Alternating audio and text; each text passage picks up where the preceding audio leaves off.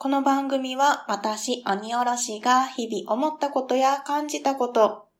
きなものの話をボイスブログとして記録することを目的に、また少しでもお話上手になりたいなというささやかな野望を抱きながら、ゆるっとおしゃべりするポッドキャストです。改めまして、鬼おろしです。お弁当の蓋、始まります。皆様、いかがお過ごしでしょうか？そして本日お誕生日の方、おめでとうございます。新しい一年になりますように願っております。今日はですね、今回のこの録音している時のお供にですね、わらび餅のドリンクを飲んでおります。あずみの食品工房さん、長野県にある会社ですね。こちらのエミアルというブランドって言ったらいいのかなそちらで出されております。夏のわらび餅ドリンクっていうのをね、飲んでみてます。この会社さんはですね、コーヒーゼリーが一番よく見かける商品かなって思うんですけど、こういうね、なんとも夏らしい、面白そうなものを見つけると、いや、こりゃお試ししてみないことには始まらんでしょう。ということでね、買ってみました。これね、わらび餅です。まさしく飲むわらび餅。きな粉と黒蜜と、あと、粒あんも入ってますね。で、とろっとした、うん、とろっとしたっていうよりかはもうちょっと硬い。プルンとした感じの、わらび餅の餅の部分をね、再現しているものがね、入っております。で、ほんのり塩味も感じられますね。いや、これ、わらび餅好きな方はきっとお好きだと思いますよ。私はわらび餅好きなんですけれども、これがね、このドリンクになっているっていうところで、はじめは本当に興味本位で手を出した というとね、ちょっと言い方あれなんですけど、手に取ってみたんですが、うん。美味しいですね。おやつの時間にもいいですし、食欲ないけど甘いもの取りたいなっていう時のエネルギー補給にもいいんじゃないかなと思います。ぜひぜひ気になる方はこちら探してみていただけたらなと思います。はい、ということで、今回はこの夏のわらび餅ドリンクをお供にですね、お話を始めていきたいと思います。ではどうぞ今回もゆるっとお聞きください。PTRPG 部って何？バイトまでに聞ける？?PTRPG 部っていうのは TRPG で遊んでる様子をポッドキャストや YouTube で配信しているものよ。TRPG がそもそも何なの？テーブルトーク、ロールプレイングゲームといって、仲間同士で会話をしながら、ダイスなどを振って物語を紡いでいく RPG なの。おー、じゃあ僕らでも大冒険ができるんだね。そう。みんなも私たちと物語を作りましょう。一緒に遊んでくれる人、募集中。気になる人は、ポッドキャスト TRPG 部、聞いてみてね。はい、それでは本編に移っていきたいと思います。突然ですが、皆さん、文房具はお好きでしょうか？はい。ということで、今回は私が最近好きな YouTube についてご紹介をしたいと思います。チャンネル名はズバリ、有林堂しか知らない世界というタイトルの YouTube チャンネルでございます。ご存知ですかね？私これにね、すごくハマっております。もう新しいものが配信されたら飛びついて見ております。この幽林堂しか知らない世界のチャンネルタイトルに出てきます有林堂とはまず何ぞやっていうところからねご紹介したいと思います。有林堂さんの公式サイトによりますと東京、神奈川、千葉を拠点に店舗を展開されています。書籍や雑誌、文房具、雑貨の販売をされている会社さんでございます。実店舗にはね、まだ行ったことがないんですけれども、この YouTube チャンネルを見てみて、ぜひ一度行ってみたいなと、本好き文房具に興味を持つようになった身としてはね、非常に行ってみたい場所の一つになっております。では、有林堂しか知らない世界の YouTube チャンネルご紹介に戻ります。こちらの番組の MC の方がいらっしゃいまして、この方はですね、RB ブッコローさんというね、なかなか個性的なお名前をお持ちの方が MC をされております。どんな方かと言いますと、鳥です。詳しくはね、有林堂しか知らない世界で検索していただくと、まずこのブッコロさんがね、見られるので、ぜひぜひ見てみてください。鳥なんです。それ以上のことは言えないんですが、鳥です。はい。え、そして、MC ではないんですけれども、よくご出演されているサブパーソナリティのような感じでご出演されているのが、岡崎ひろ子さんという方です。でこちらの方は、有林堂の社員さんですね。この岡崎さんがね、むちゃくちゃいいキャラクターなんですよ。うん非常におっとりした方で、まったりした方ね。お話のね、され方もそういうゆったりした方なんですけれども、ものすごく文房具へのこだわりや熱意っていうのを持っておられる方なんですね。で、この後、おすすめ会なんかもご紹介したいんですが、その中でも、この岡崎さんのこだわり？文房具好き、文房具への愛が非常に溢れているっていうのが、この、有林堂しか知らない世界を見ていると伝わってきます。非常にいい方ですね。キャラクターがすごくいいなっていう素敵な方だなと思って拝見しております。はい。では、そんな有林堂しか知らない世界なんですけれども、こちらの番組で私が好きなおすすめ回いくつかご紹介したいと思います。まず一つ目。J-POP を古文の役にして歌うシリーズがあります。こちらはですね、有林堂でアルバイトをされていた折橋圭さんという方が出てくるんですけれども、この方の肩書きがまず面白いです。ハイトーンボイス清少納言という肩書きが付けられております。現在はですね、高校の教師になられまして、古文を担当されているようです。でですね、この J-POP を古文の役にして歌うシリーズでですね、どんな歌を古文訳して歌われていたかっていうと、星野源さんの恋名曲ですよね。いい歌ですよね。とか、山口百恵さんのプレイバックパート2。プレイバック、プレイバックですよね。こちらも非常に有名で名曲でございます。えそして、衝撃を受けたのは、オフィシャルヒゲダンディズムさん。ヒゲダンってね、言われてますけれども、こちらのプリテンダー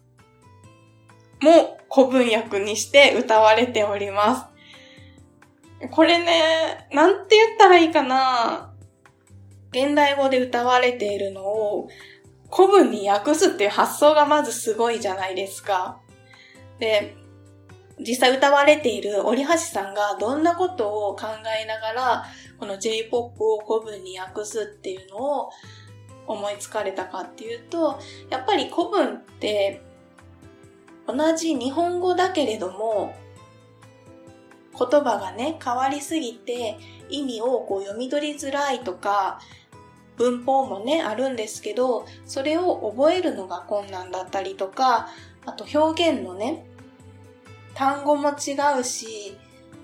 とっつきにくいっていうね、印象を持たれている方も多いと思うんですよ。なんですけど、この折橋さんは、その古文に使われている言葉であったり、表現であったりを、現代の歌で使用する、置き換えてみるっていうことで、もっと古文を身近に感じてほしいっていうところから、このシリーズがね、生まれたんですよ。それが、まずすごくいいなと思って。で、実際、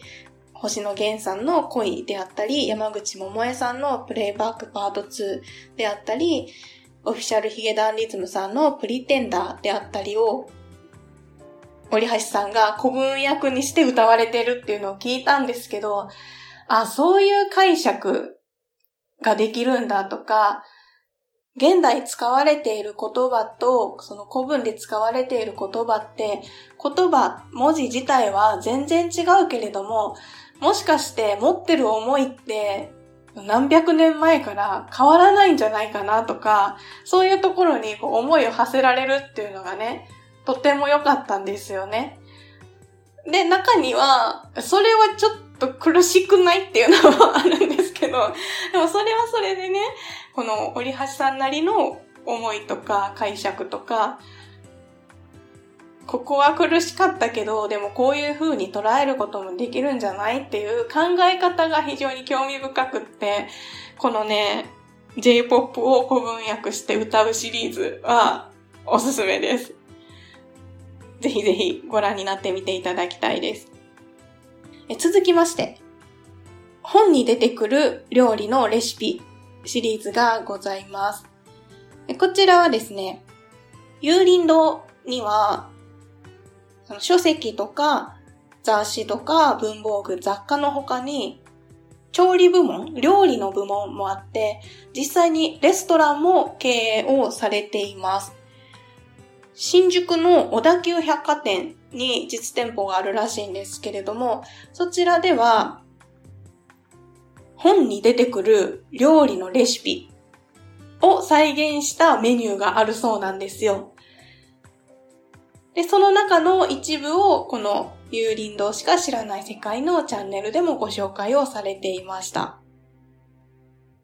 こちらはね、いくつかご紹介したいと思います。例えば、ラーメン大好き小池さんに出てくるラーメンのレシピとか、我が輩は猫である。夏目漱石さんの作品ですよね。こちらの土地綿棒を再現したメニューですとか、この土地綿棒で言うと、架空の料理らしいんですよ。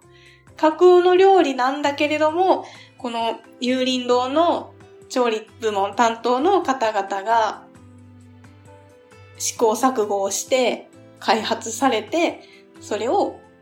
メニューであったり、この動画でレシピを教えてくれています。あとね、私がすっごい、何それって食べてみたいってすごい興味が惹かれたのが、東野圭吾さんの流星の絆に出てくる有明のハヤシライス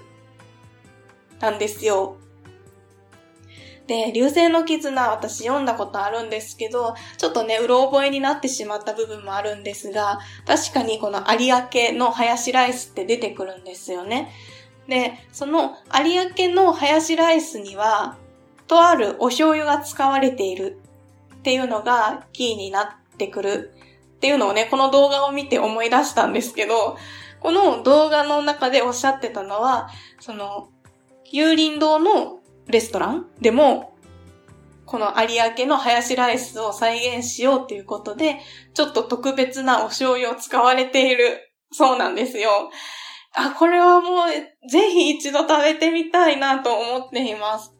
いや、これはぜひぜひこちらにいる間にですね、行ってみたいなって思う場所が増えましたね。はい、このような感じで本に出てくる料理のレシピっていうのを紹介されている回もいくつかございます。えそしてもう一つおすすめ。これ私一押しの回だったんですけど、日本一売れる辞書、新明解国語辞典についての回があります。この新明解国語辞典っていうのは動画内でも言われてるんですが、言葉の説明が非常に独特な国語辞典なんだそうなんです。で、私はこの新明解国語辞典の存在をこの動画を見て知ったんですよ。で、今、言葉の説明が独特って言ったんですけど、一つ例を挙げると、この回の中でも言われてる言葉なんですが、世の中っていう言葉ありますよね。まあ、この世の中。うん。今のこのね、世の中っていうね、まあ、そのままの世の中ですね。これが、新明解国語辞典では、どんな説明がされているかというと、世の中とは、社会人として生きる個々の人間が誰しもそこから逃れることができない宿命を負わされているこの世。で、ご説明がされてるんですよ。もうね、これ見ただけで、もうこの国語辞典欲しいって思いましたね。むちゃくちゃ面白くないですか？そんな切り込み方する？と思って、もう、ここの辞典に載ってる言葉の説明全部読みたいって思ったんですよ。ぜひですね、この新明解国語辞典は手に入れたい本になりました。辞書と思って読むなって書いてあるんですけど、まさしくそうだなと思って。いや、いつかですね、これはね、手に入れたい辞書、国語辞典ですね。この回は他にも、世の中以外にもですね、それそんな説明するっていうのがね、たくさんあったので、ぜひこの回もご覧になっていただきたいです。はい、他にもですね、いろんなタイトルがありまして、例えば、変な文房具対決とか、雑誌の紐掛け対決とか、いろいろね、面白いのがね、あるんですよ。変わったというかね。うん、そんなところに目つけたのっていうような、まあ、文房具屋さん、書籍扱ってるような、そういうところならではのコーナーがたくさんあります。で、先ほどご紹介した岡崎さんの予算が滲み出てる回っていうのが、この変な文房具対決の回なんですよ。いくつかね、あるんですけれども、例えば、直帰ペンっていうのをご紹介されてたりとか、あと文房具のはずやんねんけど、おかもちの形をしているテレワーク用のバッグ をね、持ち出してきたりとか、これを自信満々にこれがおすすめですって言って持ってきはるんですよ。もう、もうね、岡崎さんすごいいいですよね そう、そんな感じでね、この有林堂しか知らない世界という YouTube チャンネルに非常にハマっております。そう。で、一つ一番大事なことを言い忘れていた。何箱目だったかはちょっと忘れてしまったんですけれども、いつかの箱のオープニングで私がですね、自分へのお誕生日プレゼントにガラスペンを購入しましたっていうことをね、お話をしています。このガラスペンもですね、有林堂しか知らない世界を見て、すごく魅力的な商品だなと思って、まあ、この時に実際に紹介されていたものとはまた違うものなんですけれども、ガラスペンというものに興味を持ったきっかけも、この有林堂しか知らない世界でございました。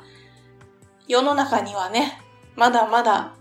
知らない文房具たちが溢れているんだなっていうもの、ところとか、そういう考え方があるんだなとか、そういうのを知れる非常に興味深い YouTube ですので、ぜひぜひこの機会にですね、ご覧になってみていただければなと思います。はい。ということで、今回は、鬼おろしが最近ハマっている YouTube、幽林道しか知らない世界についてのお話でございました。お弁当の蓋では皆様からのお便りをお待ちしております。